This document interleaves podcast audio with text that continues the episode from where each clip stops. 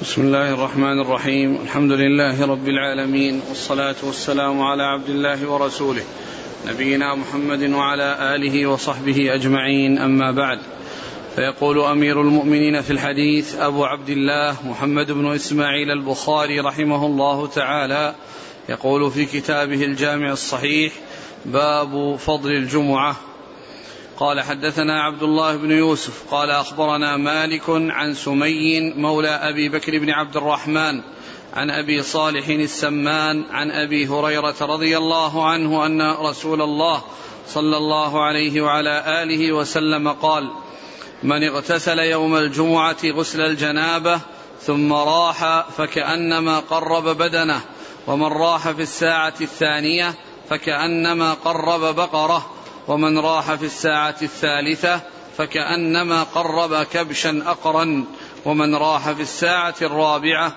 فكأنما قرب دجاجة ومن راح في الساعة الخامسة فكأنما قرب بيضة. فإذا خرج الإمام حضرت الملائكة يستمعون الذكر. بسم الله الرحمن الرحيم. الحمد لله رب العالمين وصلى الله وسلم وبارك على عبده ورسوله نبينا محمد وعلى آله وأصحابه أجمعين. يقول الإمام البخاري رحمه الله باب فضل الجمعة. أي ذكر شيء مما ورد في فضلها وعظيم الأجر في, في, في, الذهاب إليها وأدائها. وذكر أحاديث منها حديث أبي هريرة رضي الله عنه هذا الذي يقول فيه من اغتسل يوم الجمعة غسل الجنابة ثم ذهب فكأنما قرب آه، بدنه. وفي بعض الروايات فراح في الساعة الأولى فكأنما قرب بدنه. ومن راح في الساعة الثانية فكأنما قرب بقرة. ومن راح في الساعة الثالثة فكأنما قرب كبشا أقرا ومن راح في الساعة الرابعة فكأنما قرب دجاجة. ومن راح في الساعة الخامسة فكأنما قرب بيضة. فإذا دخل الإمام وخرج وجاء للصلاة دخل خرج عليهم للصلاة الجمعة وحصول الأذان ثم الخطبة ثم بعد ذلك الصلاة آه، صارت الملائكة آه، يستمعون الذكر وانصرفوا إلى سماع الذكر وكانوا يكتبون قبل ذلك أي قبل مجيء الإمام آه، وبعد قبل دخول الإمام. يكتبون الناس الأول فالأول وكل من كان مبكرا فإنه يكون آه، أفضل من غيره ويكون بمنزلة آه، بهذه المنازل المتفرقة المتنوعة المختلفة التي أكملها البدنة وأقلها البيضة. وقوله صلى الله عليه وسلم غسل الجمعة غسل الجنابة يعني مثل غسل الجنابة يعني معناه يستوعب الإنسان ويكون في غسله مستوعبا فالمقصود بالتشبيه هنا يعني كونه يعني مماثلا له وكونه شبيها به. يعني فكما أنه يغتسل من الجنابة ويتنظف فكذلك يغتسل يوم الجمعة ويتنظف. من اغتسل يوم الجمعة في غسل الجنابة ثم راح فكأنما قرب بدنه. والبدنة هي الناقة لأنها قوبلت هنا بالبقر والغنم. قوبلت بالبقر فالمقصود بها البدنة. وهي أنفس شيء يتقرب به إلى الله عز وجل من بهيمة الأنعام. أول شيء البقرة البدنة ثم البقرة ثم الشاة ثم الضأن. هذه بهيمة الأنعام التي يتقرب إلى الله عز وجل في الهدي وفي الأضاحي. وأما الدجاج والبيض فإنه لا يعني يحصل استعماله آه، في التقرب إلى الله عز وجل بالذبح وحصول يعني بهيمة الأنعام لأنه خارج من بهيمة الأنعام. والله إنما شرع الهدي والأضاحي من بهيمة الأنعام. فلا يجزي في ذلك الدجاج والطيور وغير ذلك من الحيوانات الأخرى وإنما هو خاص ببهيمة الأنعام. فإذا قدم هذه الثلاث على حسب تفاوتها الإبل ثم البقر ثم الغنم. ثم بعد ذلك ما كان دون ذلك مما لا يضحى به ولا يهدى ولكن آه، من فعل ذلك وتصدق به وأحسن إليه أحسن إلى الناس إليه به أحسن إلى الناس به فلا شك أنه يحصل أجرا وإن قل وإن قل لكن من كان آه، أتى بما هو أكمل ثم ما يليه ثم ما يليه لا شك أن هذا هو الذي ظفر بالثواب الجزيل والأجر العظيم من الله سبحانه وتعالى. ثم إن هذه الساعات التي ذكرت في الحديث وهي خمس يعني يراد بها قطعة من الزمان أو جملة جزء من الزمان. جزء من الزمان. والليل والنهار ساعات الليل والنهار أربع وعشرون ساعة. فإذا تساوى الليل والنهار فصار الليل 12 ساعة والنهار 12 ساعة. وإذا صار أحدهما أطول من الآخر فإن الساعات التي للنهار تكون بحسب قلتها إذا كان إذا كان قصر النهار. فتكون بحسب بحسب الزمان. لا أنها متساوية من جميع الوجوه لكن إذا كانت 12 ساعة الليل 12 ساعة والنهار 12 ساعة معنى ذلك بتساوي الليل والنهار. والساعات متساوية متماثلة لكن إذا كان النهار يعني قلت ساعاته وصار قصيرا فإن تلك الساعات الاثنى عشر هي تكون آه، مجزأة على ذلك الزمان الذي هو قصير. الذي هو قصير حيث قصر النهار. فإذا الساعات ليس كلها على مقدار سواء لأنها على مقدار معين وعلى يعني جزء من الزمان قد قد تكثر الساعة وقد تقل قد تطول وقد تقصر. إذا قصر النهار قصرت الساعات وهي 12 وإذا طال النهار طالت الساعات وهي 12 الليل 12 ساعة والنهار 12 ساعة والجمعة 12 ساعة وجميع الأيام 12 ساعة وذلك إذا تساوي الليل والنهار. وقد ذكر الثعالبي في فقه اللغة ذكر الثعالبي في فقه اللغة أن الليل والنهار أن ساعات الليل والنهار 24 ساعة. وذكر ساعة النهار وسماها وذكر ساعة النهار وسماها كل ساعة لها اسم. لكن لا يعني ذلك أنها متساوية كما قلت من حيث الزمان بل إذا قصر النهار قصرت الساعات وإذا طال النهار طال الساعات وإذا تساوى الليل والنهار تساوت الساعات. وإذا تساوى الليل والنهار تساوت الساعات. فالثعالبي ذكر في كتابه فقه اللغة ساعات الليل والنهار وأنها النهار 12 ساعة والليل 12 ساعة وسمى كل ساعة من هذه الساعات ال 24 كل واحدة من 24 لها اسم سماه. فإذا آه، وبدء هذه الساعات في يوم الجمعة اختلف العلماء منهم من قال من طلوع الفجر. منهم من قال من طلوع الفجر ومنهم من قال من طلوع الشمس ومنهم من قال من ارتفاع الضحى ارتفاع الشمس يعني في بعد طلوعها. وأما كونه يعني من طلوع الفجر فهذا غير واضح لأن الإنسان عندما يذهب ذهب لصلاة الفجر ما ذهب للجمعة ثم أيضا يحتاج إلى أنه يرجع يحتاج إلى أنه يرجع ويعني يستعد للجمعة. ولو كان من طلوع الفجر لكان الاستعداد يكون في الليل. الاستعداد يكون في الليل والاغتسال يكون في الليل والاغتسال لما يكون بالنهار ولكنه يبدأ بطلوع الفجر. فمن اغتسل بعد طلوع الفجر فإن للجمعة فهو في محله لأن النهار يبدأ بطلوع الفجر.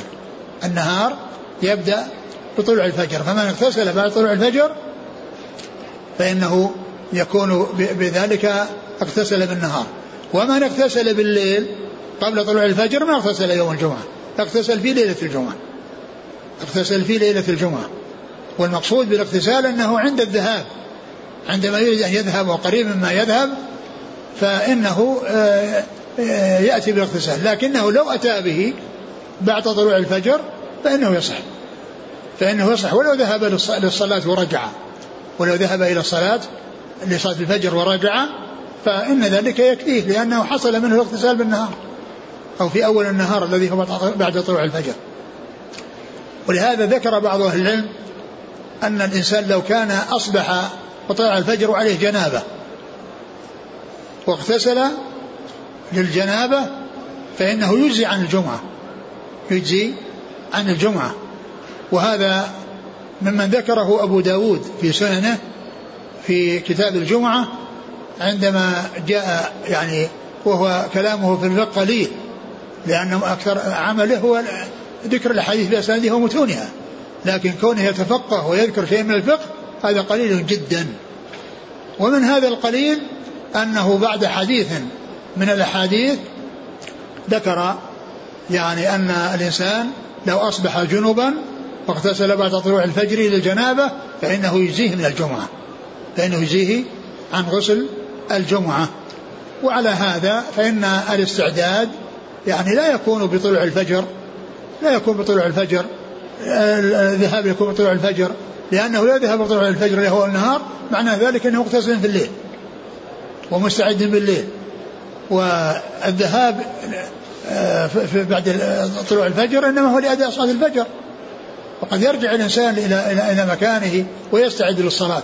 ويتهيأ لها بالاغتسال وغير الاغتسال.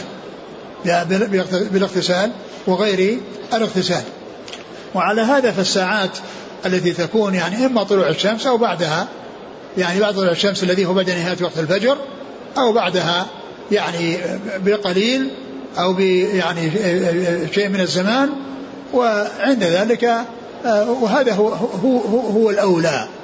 هذا هو الأولى بأن تعتبر هذه الساعات أنها بعد طلوع الفجر بعد طلوع الشمس. بعد بعد طلوع الشمس.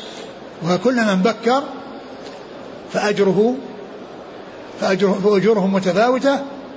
من راح في الساعة الأولى كأنما قرب بقرة بدنه. من راح في الساعة الثانية فكأنما قرب بدنه بقرة. من راح في الثالثة فكأنما قرب كبشا. ومن راح في الساعة الخامسة الرابعة فكأنما قرب دجاجة. ومن راح في الساعة الخامسة فكأنما قرب بيضة. ومعلوم الفرق بين البيضة و والبدنة. لأن الذي يأتي في مبكرا يصلي ما شاء أن يصلي ويقرأ القرآن ويذكر الله وهو في صلاة ما دام في المسجد ينتظر الصلاة. فكل هذا ثوابه عظيم. ليس مثل الذي جاء عند عند عند عند, عند صعود الخطيب ويعني آه، والملائكة قد جلست تستمع الذكر فلم يكن من هؤلاء المتسابقين المسابقين الخيرات والذين تكتب آه، أوقاتهم وتكتب أزمانهم بحيث يتميز من هو آه، من هو رابح ومن هو ومن لم يظفر بمثل هذه الارباع العظيمة التي جاءت مبينة في هذا الحديث عن رسول الله صلى الله عليه وسلم. فإذا فإذا دخل الإمام؟ فإذا خرج الإمام حضرت الملائكة يستمعون الذكر. فإذا خرج الإمام على الناس للخطبة والصلاة. حضرت الملائكة أو جلست الملائكة تستمع الذكر. لأن المهمة التي كانوا يقومون بها وهي كتابة الأول فالأول. وكل من يأتي مبكرا. يعني الصحف التي كتبوا فيها يعني انتهى انتهت مهمتهم فجلسوا يستمعون الذكر كما يجلس غيره. لكن لا يعني ذلك أن من جاء بعد هذا أنه آه، آه، فات مخل في في جمعته آه، خلل أو أنه ما قام بالواجب عليه لأن من أدرك حتى من أدرك الصلاة فإنه يكون مدركا للجمعة وإن أدرك ركعة من الصلاة فقد أدرك الجمعة. وإن أدرك ركعة من الصلاة فقد أدرك الجمعة. لكن فاته الخير الكثير الذي هو التبكير واستماع الخطبة وحضور الصلاة من أولها وحضور الصلاة من أولها.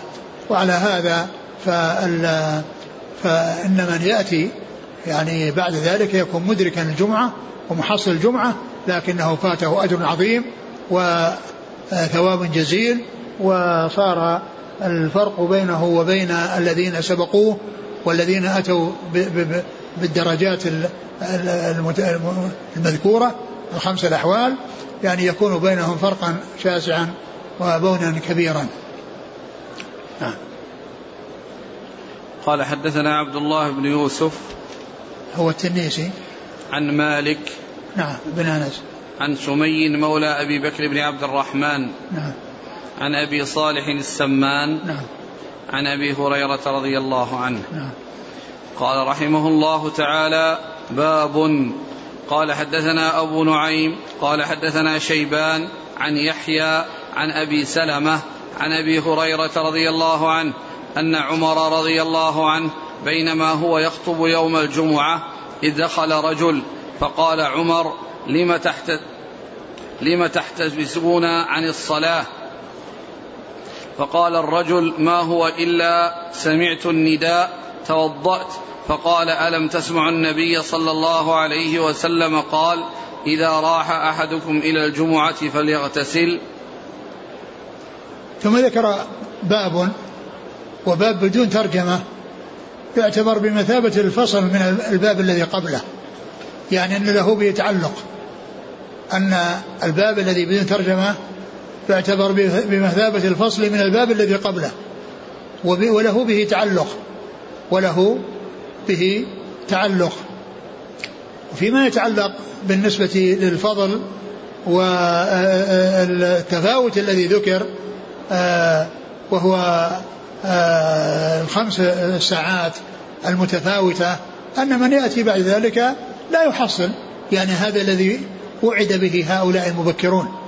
لا يحصل ما وعد به هؤلاء المبكرون لكنه آه، أدرك الجمعة وحصل فضل الجمعة ويعني وأدى الواجب الذي الواجب الذي عليه.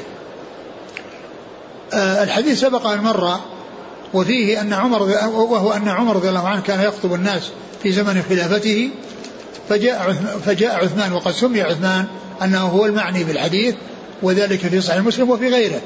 لأنه جاء في صحيح مسلم أنه اسمه عثمان هو أمير آه، عثمان بن عفان وقال في الحديث السابق أنه من المهاجرين أنه من المهاجرين أو من كبار المهاجرين وفي صحيح مسلم أنه عثمان.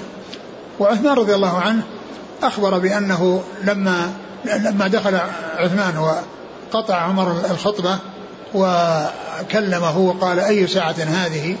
فقال إنني آه أنه انحبس في أمر كان منشغلا به ولما سمع النداء انصرف إلى أهله وما زاد على أن توضأ. فأنكر عمر عليه أيضا الاقتصار على الوضوء. الاقتصار على الوضوء عدم الاغتسال لأن الجمعة تتطلب اغتسالا. ف فالحديث يعني فيه آه، يعني آه، هذه القصة التي جرت من عمر رضي الله عنه وهي دالة على أن الخطيب له أن يكلم أحدا وأن من يكلمه الخطيب فإنه يكلمه وأنه لا بأس بذلك. والحديث سبق أن مر في الدرس الماضي أو الذي أو الذي قبله. نعم. قال حدثنا أبو نعيم الفضل بن دكين عن شيبان ابن عبد الرحمن النحوي آه. آه. عن يحيى بن أبي كثير. عن أبي سلمة بن عبد الرحمن بن عوف. عن أبي هريرة. نعم. قال رحمه الله تعالى باب الدهن للجمعة. قال حدثنا آدم قال حدثنا ابن, المغ... ابن أبي ذئب عن سعيد المقبري قال أخبرني أبي عن ابن وديعة عن سلمان الفارسي رضي الله عنه أنه قال قال النبي صلى الله عليه وسلم لا يغتسل رجل يوم الجمعة ويتطهر ما استطاع من طهر ويدهن من دهنه أو يمس من طيب بيته ثم يخرج فلا يفرق بين اثنين ثم يصلي ما كتب له ثم ينصت إذا تكلم الإمام إلا غفر له ما بينه وبين الجمعة الأخرى. ثم ذكر آه، باب, باب الدهن باب الدهن للجمعة. باب الدهن للجمعة. الدهن هو كون الإنسان يعني يدهن في رأسه وفي لحيته ويترجل ويعني وكذلك يستعمل الطيب ويجعله على على على رأسه وعلى يعني آه، لحيته. فيكون بالادهان يعني آه، يذهب الشعث وتصير يعني آه، يعني على وجه حسن.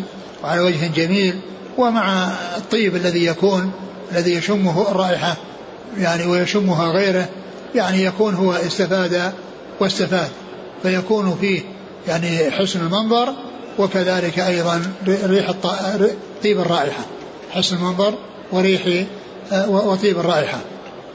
ثم ذكر هذا الحديث عن سلمان قال من لا يغتسل رجل يوم الجمعة ويتطهر ما استطاع من طهر ويدهن من دهنه أو يمس من طيب بيته. ثم يخرج فلا يفرق بين اثنين. ثم يصلي ما كتب له. ثم ينصت إذا تكلم الإمام إلا غفر له ما بينه وبين الجمعة الأخرى.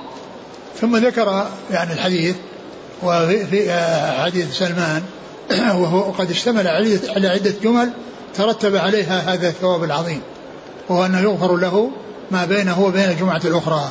يغفر له ما بينه وبين الجمعة الأخرى. وجاء في بعض الأحاديث وزيادة ثلاثة أيام. وزيادة ثلاثة أيام لأن الحسنة بعشر أمثالها. وقال من اغتسل يوم الجمعة. هذا هو الأمر الأول الاغتسال. وإذا اغتسل؟ لا يغتسل رجل يوم لا يغتسل الجمعة. نعم. لا يغتسل رجل يوم الجمعة أيوة. ويتطهر ويتطهر ما استطاع من طهر. ويتطهر ما استطاع من طهر.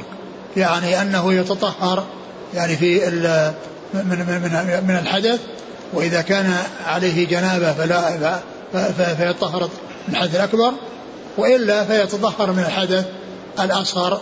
ويعني ما استطاع من طهر يعني مع ذلك أن فيه الإشارة إلى إسباغ إسباغ الوضوء. ويعني آه، آه، هو معلوم أن الإسباغ يعني يكون بالعدد بحيث لا يتجاوز عن ثلاث ويكون أيضا بالصفة وهي الدلك للأعضاء عندما يجري عليها الماء. ف فيغتسل ويتطهر يعني, يعني ما استطاع طهر يعني الذي في رفع الحدث سواء اكبر أو اصغر نعم. ويدهن من دهنه أو يمس من طيب بيته. يدهن من دهنه أو يمس من طيب, من طيب بيته. فيكون جمع بين الادهان والتطيب. نعم. ثم يخرج فلا يفرق بين اثنين. ثم إذا خرج ودخل المسجد لا يفرق بين اثنين. يعني ينتهي حيث ينتهي, ينتهي به الصف.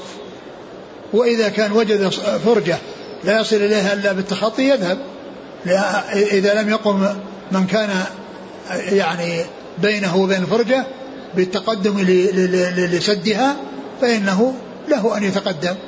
ما دام أنه يرى فرجة لا يصل إليها إلا بالتخطي فإن أو التفريق بين الناس أو بأن يعني يطلب منهم أن يفتحوا له الطريق حتى يصل إليها له ذلك. نعم. ثم يصلي ما كتب له. ثم يصلي ما كتب له.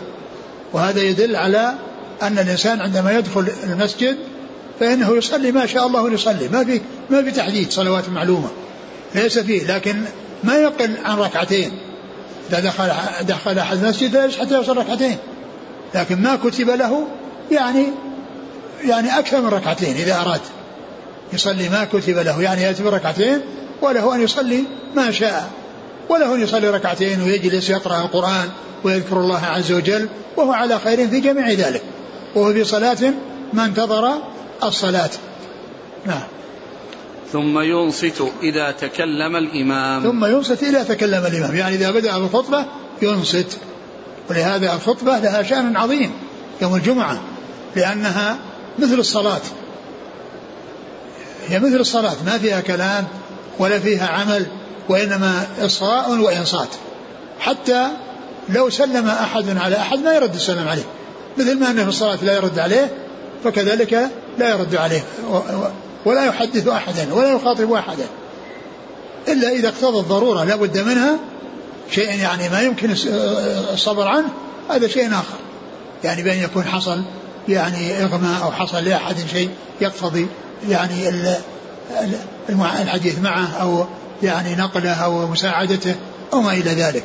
أما من غير ضرورة تدعو إلى ذلك فليس أمام الإنسان إلا, إلا الإنصات والإصغاء للخطبة وعدم تفويت شيء منها باللهو عنها أو بالانشغال عنها أو بأي عائق يعوق دون استماعها والتأمل فيها. نعم إلا غفر له ما بينه وبين الجمعة الأخرى. إلا غفر له ما بين يعني إذا اجتمعت هذه الأمور يعني هذه الأمور إذا اجتمعت فإنها تكون تسبب أو يترتب عليها المغفرة ولكن المقصود من ذلك مغفرة الصغائر. وأما الكبائر فلا يكفرها إلا التوبة. الكبائر لا يكفرها إلا التوبة هي التي تكفرها. ولهذا يعني جاء في القرآن في الحديث الحديث الصحيح عن النبي صلى الله عليه وسلم أنه قال رمضان إلى رمضان والجمعة إلى الجمعة والصلوات الخمس مكفرات ما بينهن ما اجتنبت الكبائر. ما اجتنبت الكبائر. يعني أن هذا التكفير للصغائر إنما هو في حال اجتناب الكبائر. أما إذا كان إنسان مصر على الكبائر فإنها لا تكفر صغائره. لا تكفر صغائر ولكن إذا اجتنب الإنسان الكبائر وبقي إلا صغائر فإنها تكفر بهذه الأعمال. لأن الأعمال الصالحة تكفر الصغائر. وأما الكبائر فلا يكفرها إلا التوبة. كل إنسان مصر على ذنب. ويعمل عملا صالح ويقول خلاص هذا الذنب معه ما ما ما ما, ما ينمحي بكون الإنسان يعني آآ آآ عمل عملا صالحا. عمل عمل صالح يكفر الصغائر أما الكبائر لا يكفرها إلا التوبة. قال حدثنا آدم. آدم بن أبي إياس. عن ابن أبي ذئب. محمد بن عبد الرحمن. بن أبي ذئب نعم. عن سعيد المقبوري. نعم. عن أبيه يعني سعيد سعيد بن أبي سعيد. يعني يروي عن أبيه. عن أبي هريرة. عن ابن وديعة. نعم عن ابن وديعة. ابن وديعة هو. عبد الله بن وديعة بن خذاب الأنصاري. عن سلمان الفارسي. نعم. يعني آه ابن وديعة هذا ليس له في البخاري إلا هذا الموضع. إلا هذا الحديث. ليس له في البخاري إلا هذا الحديث.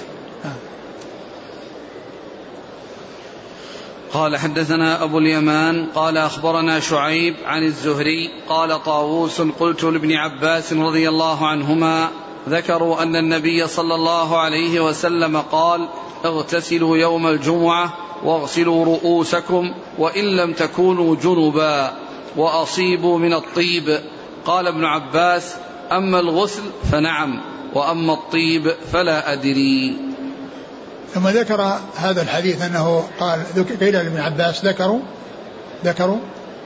قال طاووس قلت لابن عباس ذكروا أن النبي صلى الله عليه وسلم قال اغتسلوا يوم الجمعة واغسلوا رؤوسكم وإن لم تكونوا جنوبا وأصيبوا من الطيب. يعني يغتسلون يوم الجمعة للجمعة ويغسلون رؤوسهم.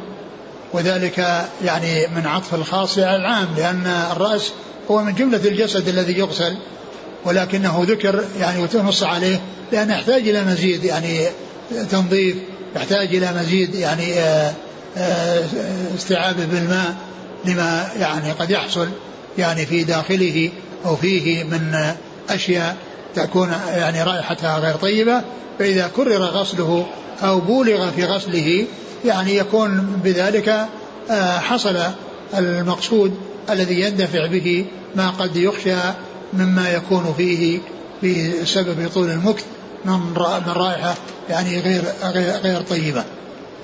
نعم. نعم. قال اغتسلوا يوم الجمعة واغسلوا رؤوسكم وإن لم تكونوا جنبا وأصيبوا من الطيب يعني معناه أن الإنسان يعني يغسل رأسه ويبالغ في غسله حتى لو لم يكن جنبا ومعلوم أن آه، كما ذكرت أن الإنسان إذا كان عليه جنابة واغتسل غسلا واحدا فإنه يدخل غسل الجمعة في في غسل الجنابة ويكون آه، آه، رفع الحدث بذلك الغسل يحصل به المطلوب الذي هو كون الإنسان يغتسل الجمعة ويكون على هيئة حسنة ويكون جسمه نظيفا عند الذهاب إليها. نعم. قال حدثنا أبو اليمان. قال؟ قال ابن عباس أما الغسل فنعم وأما الطيب فلا أدري. يعني الغسل يعني الذي جاء فيه أحاديث ويعني فيه وأما يعني ال ال ال الطيب يعني الأمر به يعني وأنه يوصف بما يوصف به الغسل الذي هو الوجوب أقول ما أدري. وأما الغسل فقد جاء يعني ما يدل على آه، تأكيده سواء كان وجوبا أو مندوبا مؤكدا. قال حدثنا أبو اليمان حكم بن نافع عن شعيب بن أبي حمزة عن الزهري محمد بن مسلم بن عبيد الله بن شهاب. عن طاووس. بن كيسان. عن ابن عباس. نعم. قال حدثنا إبراهيم بن موسى قال أخبرنا هشام أن ابن جريج أخبرهم. قال أخبرني إبراهيم بن ميسرة عن طاووس عن ابن عباس رضي الله عنهما أنه ذكر قول النبي صلى الله عليه وسلم في الغسل يوم الجمعة فقلت لابن عباس أيمس طيبا أو دهنا إن كان عند أهله؟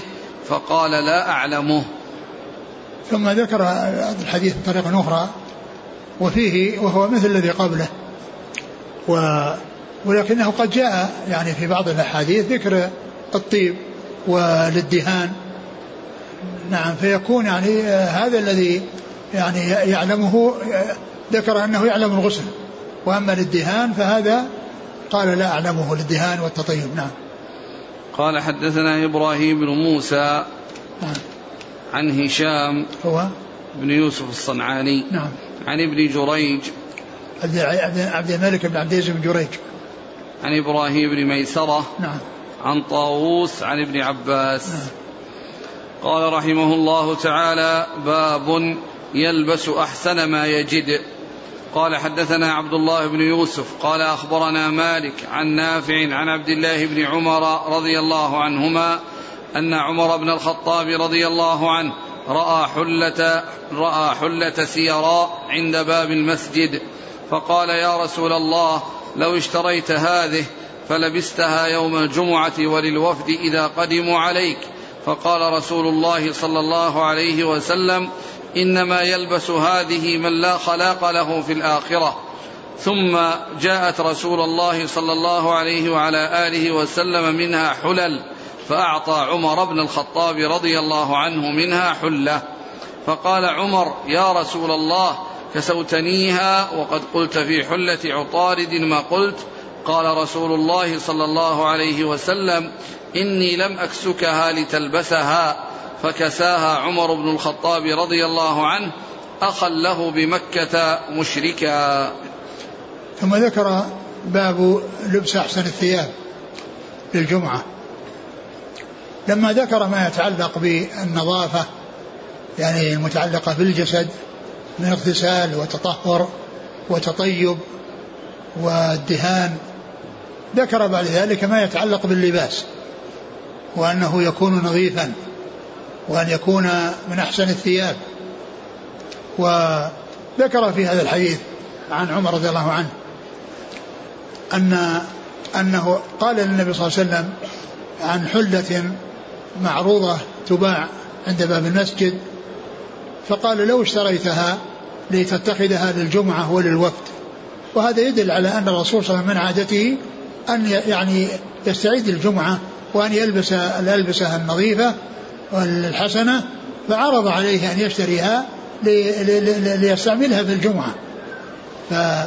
فكون عمر عرض عليه صلى الله عليه وسلم وهذا من عادته والنبي صلى الله عليه وسلم أقره على ذلك وإنما بين السبب الذي جعله لا يلبس مثل هذه يعني دال على استعمال الجديد واستعمال اللباس الحسن واللباس النظيف آه، من الثياب.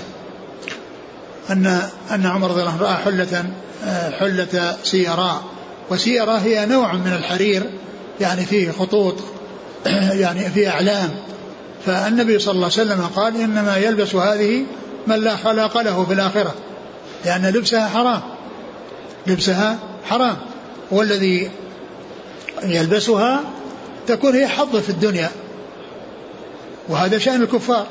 هم الذين يستعملون يعني الطيبات لأنهم في في جنتهم لأن جنتهم الدنيا والآخرة ليس لهم فيها نصيب. ولهذا قال عليه الصلاة والسلام الدنيا سجن المؤمن وجنة الكافر. الدنيا سجن المؤمن وجنة الكافر وهذا حديث رواه مسلم في صحيحه وهو أول حديث عنده في كتاب الزهد. وهو أول حديث عند مسلم في كتاب الزهد. يعني معناها أن من آه، له خلاق في الآخرة الذي له خلاق هو الذي لا يلبس آه، الألبسة المحرمة والذي لا خلاق له هو الذي لا يبالي ويلبس الألبسة المحرمة وهذا شأن الكفار الذين يتعجلون طيباتهم في حياتهم الدنيا. وليس لهم الآخرة إلا العذاب وليس لهم الآخرة إلا النار وجنتهم إنما هي في الحياة الدنيا.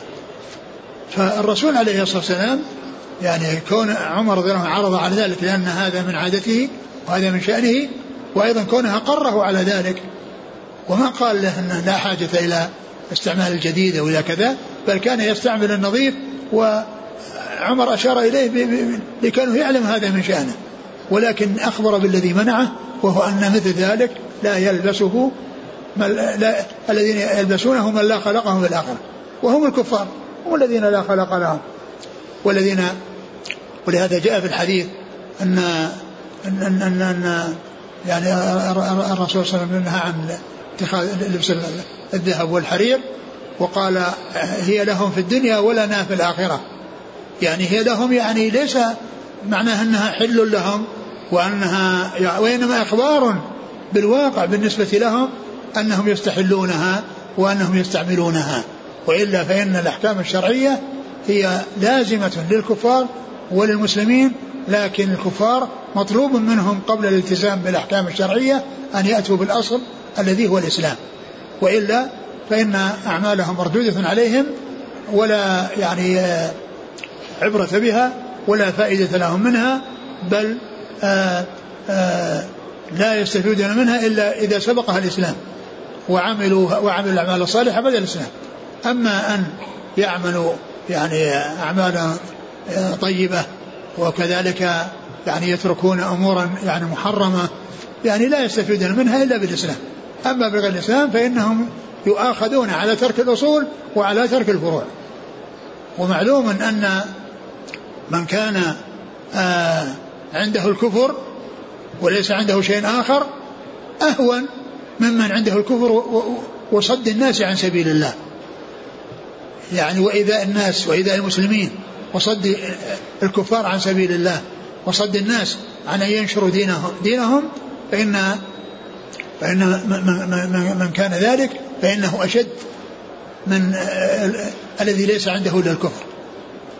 ولهذا الكافر الذي يصد عن سبيل الله أعظم من أشد سوءا وأعظم عقوبة من الكافر الذي لا يصد عن سبيل الله. والناس في الآخرة في النار والكفار في الآخرة في النار دركات. بعضهم أسفل من بعض. كل من كان يعني أسوأ يكون أسفل كما أن المؤمنين في الجنة درجات. كل ما كان أحسن فيكون أعلى. وهكذا مع التفاوت. فالكفار متفاوتون في الدركات على حسب كفرهم وأعمالهم التي يعملونها من الصد عن سبيل الله وغير ذلك والمسلمون متفاوتون في الدرجات. يعني بعضهم أعلى من بعض بحسب أعمالهم التي يقومون بها بحسب الأعمال التي يقومون بها. فيعني هذا هو الفرق يعني بين المسلمين وبين الكفار. وقد جاء في القرآن الذين كفروا وصدوا عن سبيل الله زدناهم عذابا فوق العذاب بما كانوا يفسدون. يعني الذين كفروا وصدوا عن سبيل الله حصل من شيئين كفر وصد. قال زدناهم عذابا يعني عذابا للصد عن سبيل الله فوق عذاب الكفر الذي يشترك فيه جميع الكفار. يشترك فيه جميع الكفار. ولهذا قال بما كانوا يفسدون. يعني هذا الزيادة حصلت بسبب إفسادهم وصدهم عن سبيل الله وحصول الإيذاء للمسلمين ووقف يعني وقفهم في والحلول دونهم وبين يعني نشر رسالة الله عز وجل التي بعث الله بها رسوله الكريم عليه الصلاة والسلام لهداية البشرية لمن وفقه الله عز وجل وأخذ بها. آه، قال إنما يرسلك من لا خلق له. ثم إنه آه، يعني آه، لما جاءه بعد ذلك ألبسة يعني من فيها حرير فأعطى عمر حل حلة. يعني يعني من, من هذا النوع. حلة من هذا النوع. فقال إنك قلت في حل حلة عطارد. ما قلت. عطارد هو الذي يبيع هذه هذه اللي تباع عند المسجد اسمه عطارد. فقال إنك قلت في عطارد. وأعطيتني هذه. يعني كيف؟ قلت في إن ما يلبسه إلا خلقه قال ما أعطيتك إياها لتلبسها يعني أعطيتك إياها ليقتنيها. وليستعملها من يستعملها ممن يجوز استعماله له.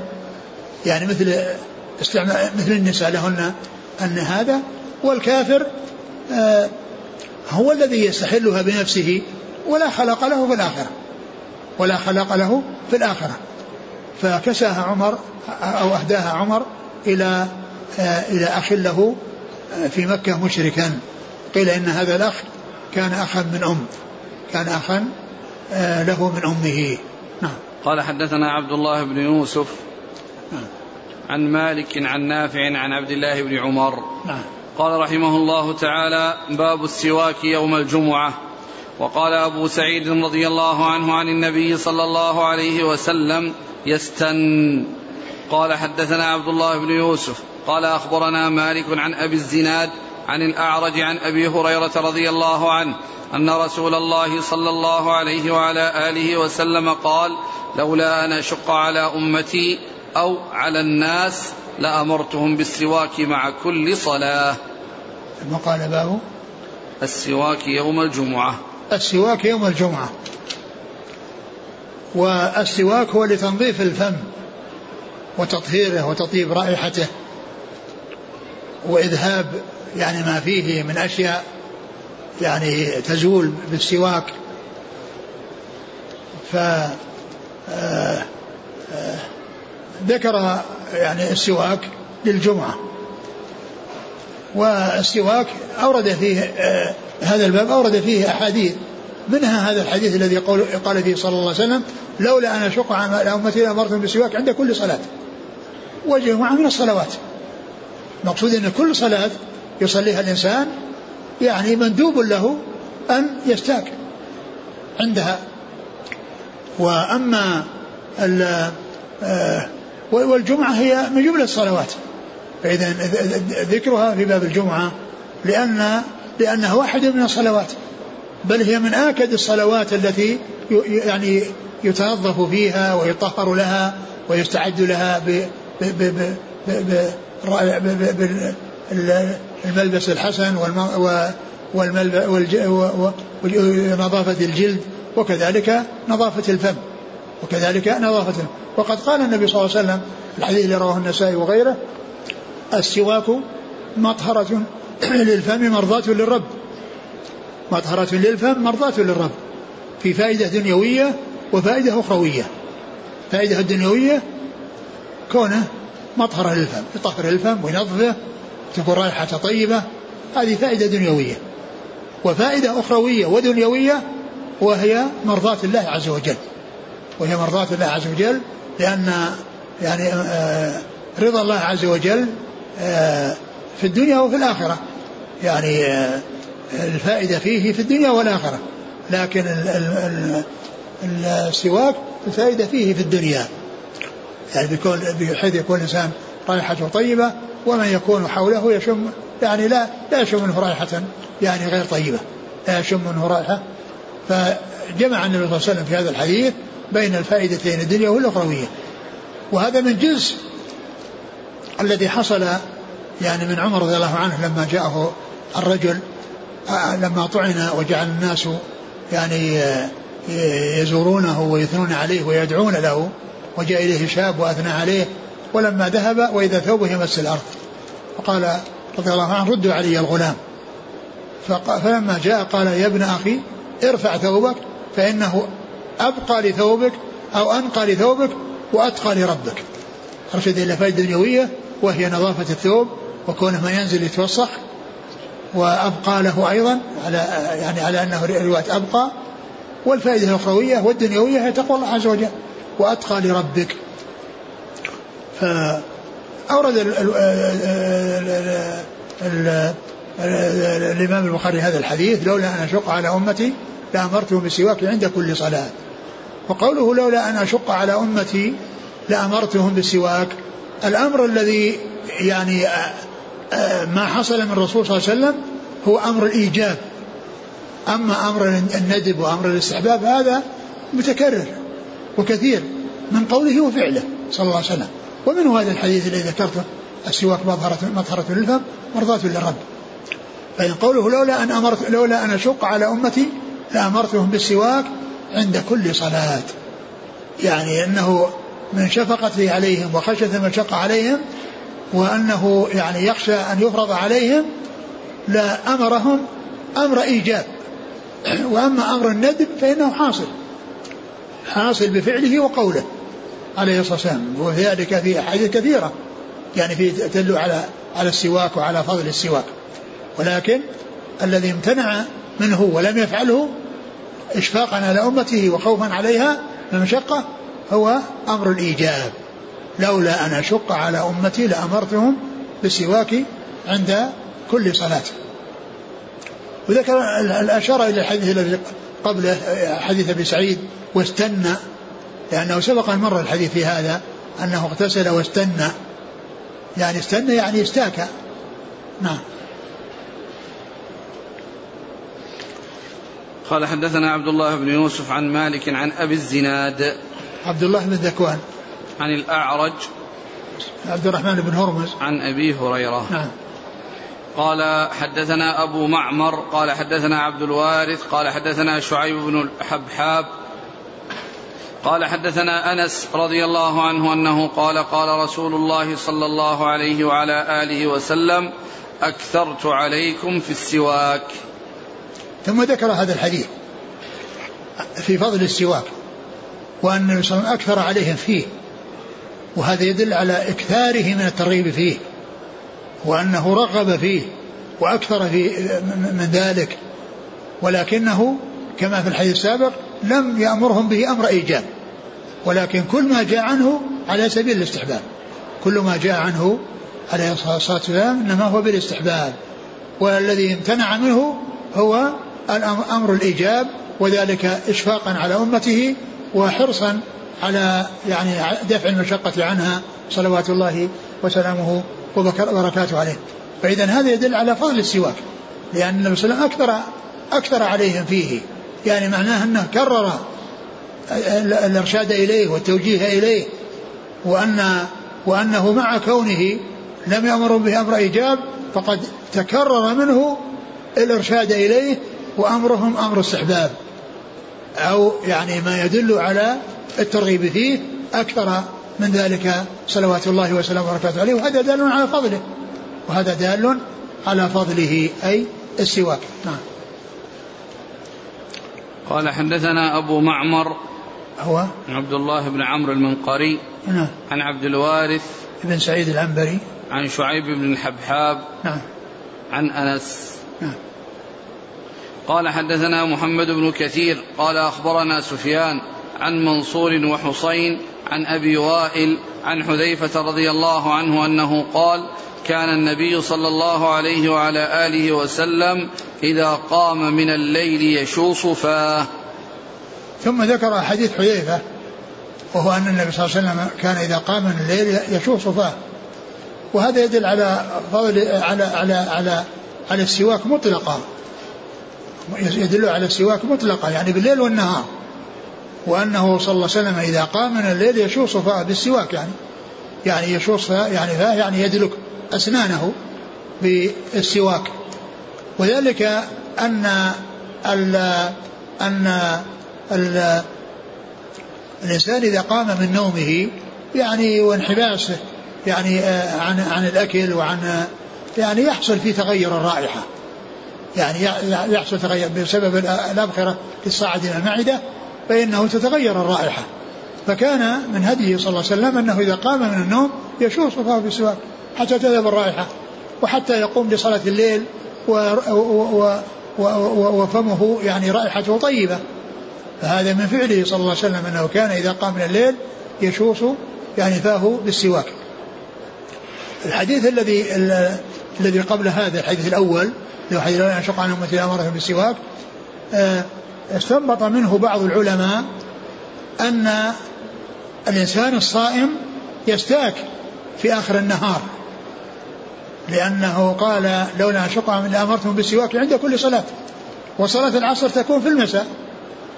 والإنسان إذا كان صائما يستاك وهو صائم إلى العصر. فإذا هذا يدل على أن السواك مشروع حتى في حال حتى في حال الصيام وحتى في حال العشي. وحتى في حال العشي. لأن النسائي رحمه الله يعني آه، استدل بهذا الحديث لولا أن شق على أمتي في أول سننه استدل به على أن الإنسان يستاك في العشي. قال باب السواك في العشي للصائم. باب السواك في العشي للصائم. وأورد هذا الحديث.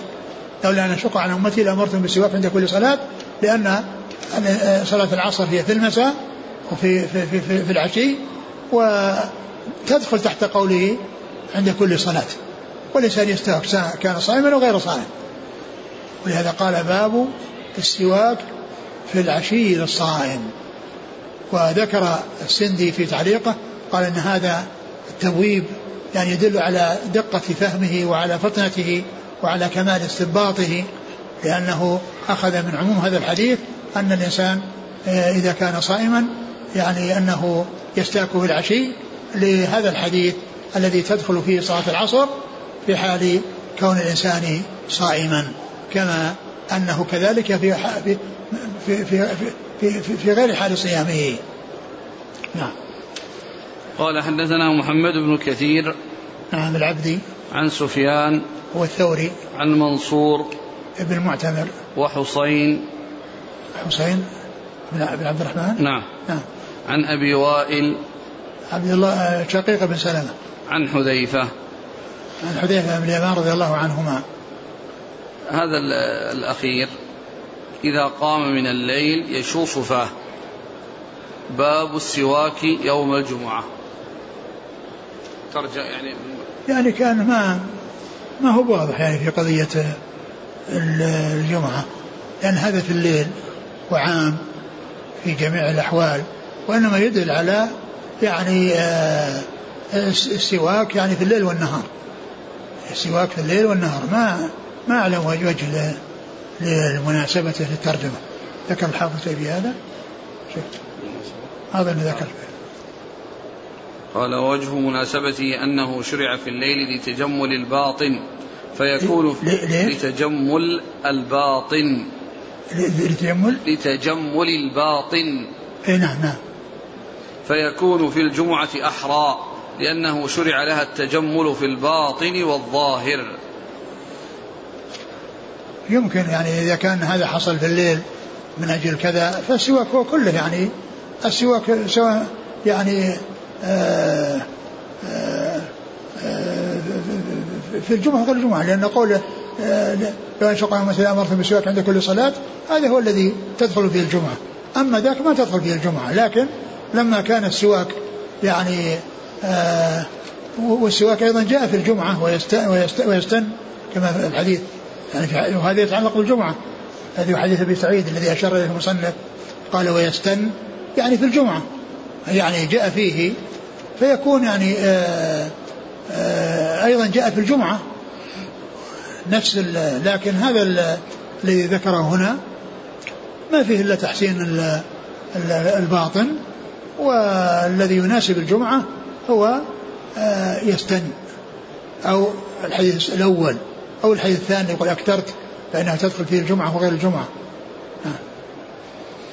قال رحمه الله تعالى باب من تسوك بسواك غيره.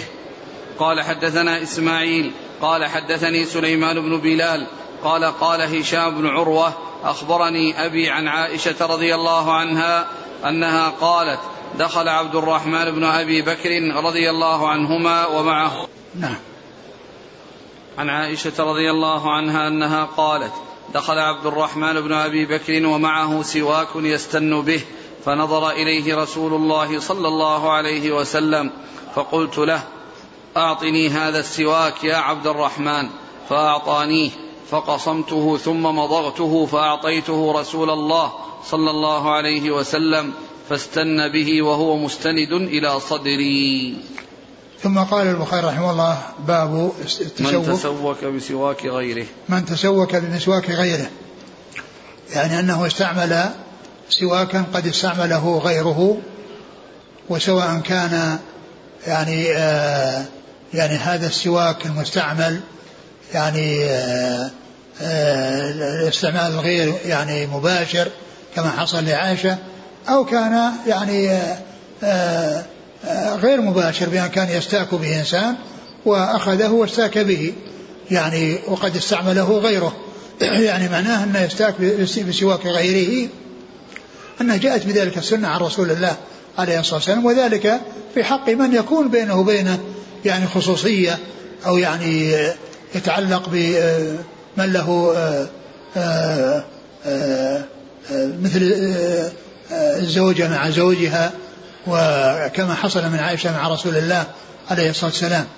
أما أن يكون يستعمل يعني سواك إنسان يستاك به من أجل بيان من أجل تبرك بلعابه أو تبرك بريقه فهذا لا يكون لأحد بعد رسول الله صلى الله عليه وسلم.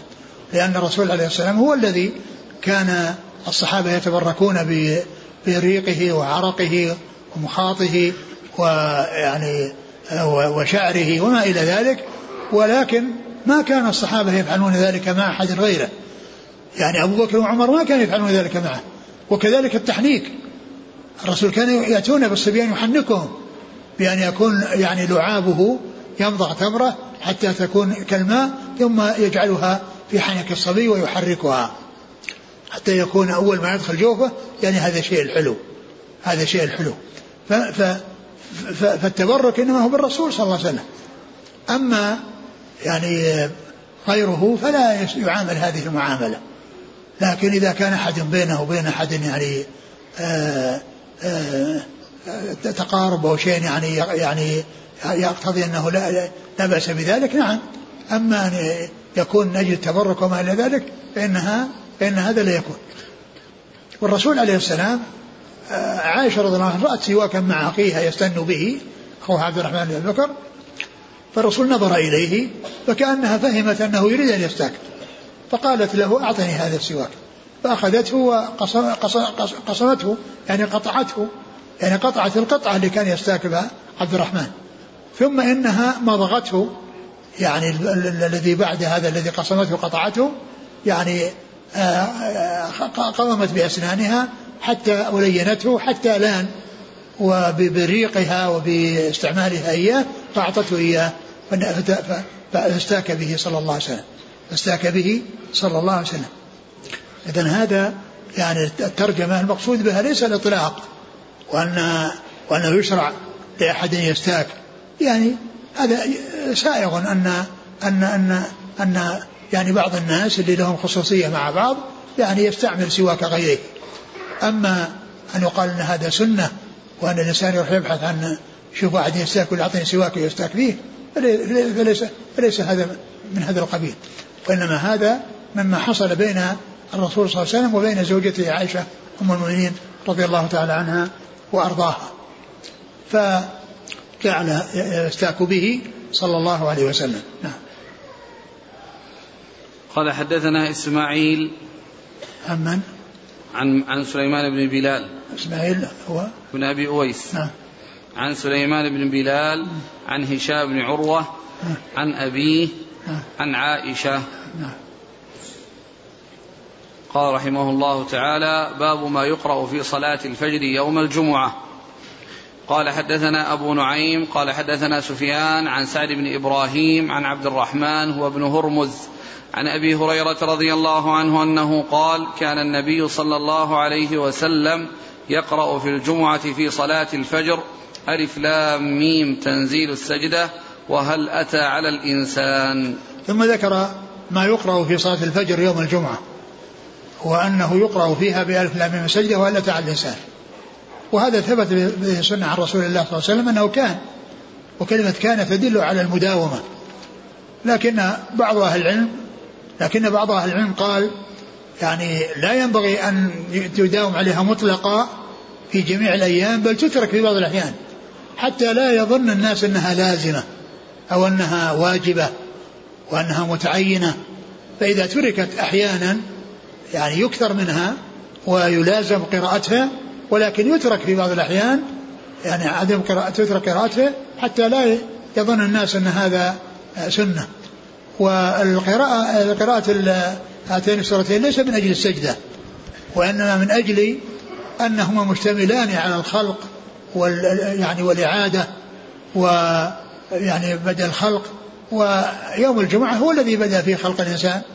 يعني فيه خلق آدم فيه خلق خلق آدم فهو فيه بدء الخلق بدء خلق البشر إنما كان في يوم الجمعة.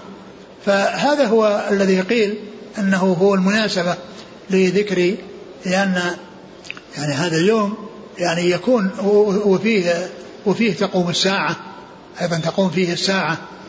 ولهذا جاء في الحديث أن أنه يوم الجمعة يعني ما من دابة إلا وهي مصيخة يعني تنتظر طلوع الشمس تخشى أن تكون الساعة. والساعة كما جاء في الحديث تكون تقوم قبل طلوع الشمس. من يوم الجمعة. لأن لأن قال أنها يعني أنها مصيخة تنتظر يعني تخشى أن تقوم الساعة. يعني فهذا يدل على أن الساعة تقوم يوم الجمعة وخلق آدم كان يوم الجمعة فكان فيه البداية وفيه النهاية. وهذا هو السر الذي من أجله اختيرت أو اختار النبي هاتان هاتين السورتين لقراءتهما في صلاة الفجر. لكن بعض أهل قال إنه تركهما أحيانا قليلة يعني ينبغي حتى لا يظن يعني شيء يعني يظن العوام أن هذا واجب وأن هذا لازم وأنه لو لم يقرأ أنكروا عليه. لو لم يقرأ أنكروا عليه. على اعتبار أنه ترك أمرا يعتقدونه لازما. نعم. قال حدثنا أبو نعيم الفضل بن دكين. عن سفيان الثوري. عن سعد بن إبراهيم نعم. عن عبد الرحمن بن هرمز نعم. عن أبي هريرة. والله تعالى أعلم وصلى الله وسلم وبارك على عبده ورسوله نبينا محمد وعلى آله وأصحابه أجمعين. جزاكم الله خيرا وبارك الله فيكم. ألهمكم الله الصواب ووفقكم للحق. شافاكم الله وعافاكم. نفعنا الله ما سمعنا. غفر الله لنا ولكم وللمسلمين أجمعين. آمين. حديث عمر في إهدائه لأخيه. جاء عدد من الأسئلة. هل يمكن أن أهدي للكفار الشيء المحرم علينا لكن هم يستبيحونه؟ يستبيحونه. آه مثل يعني مثل هذا الذي هو جنس اللباس. يعني جاء في هذا الحديث عن عمر رضي الله عنه. جاء في هذا الحديث عن عمر. ومعلوم أن الإنسان يعني لا يستعمله مسلم وإنما تستعمله مسلمة وإذا أهداه لكافر كما فعل عمر رضي الله عنه فإن ذلك جائز. لكن ما يهدى لهم كل شيء محرم نروح يعني يهدي لهم خمر ولا يهدي لهم كذا لا ما يجوز. طيب الاستدلال بهذا الحديث على أن الكفار ليسوا مخاطبين بفروع الشريعة. ما يعني آه، ما, ما يدل لأن هذا كونه يهدى إليه ليس بلازم أنه يلبسه وإن لبسه وإن لبسه فإنه آه، آه، لبس له في جنته التي تعجل فيها الطيبات في هذه الحياة الدنيا قبل الآخرة. والآخرة لا نصيب لهم فيها. هل يوجد فرق بين الدهن والطيب؟ يدهن ويتطيب نعم يوم نعم الجمعة. الدهن الدهن يعني دهن يعني غير الطيب. وقد يكون يعني يجمع بينهما بيكون يدهن بالطيب. يعني فالدهن يكون بالزيت ويكون بالدهن يعني عندما يسرح يسرح الإنسان شعره يسرح يعني يرجله فإنه يستعمل الدهن. ليس معنى ذلك انه ما يكون الدهن الا بالطيب الإدهان بالطيب هل تدخل فرشاة الأسنان تحت باب السواك؟ نعم تدخل لأن هذا فيه تنظيف أقول فيه تنظيف وإذا حصلت استعمالها لا بأس به. هذا يسأل عن معنى حديث قال فيأتوني فأستأذن على ربي في الشفاعة إلى أن قال حتى ما بقي في النار إلا من حبسه القرآن. الله أكبر الله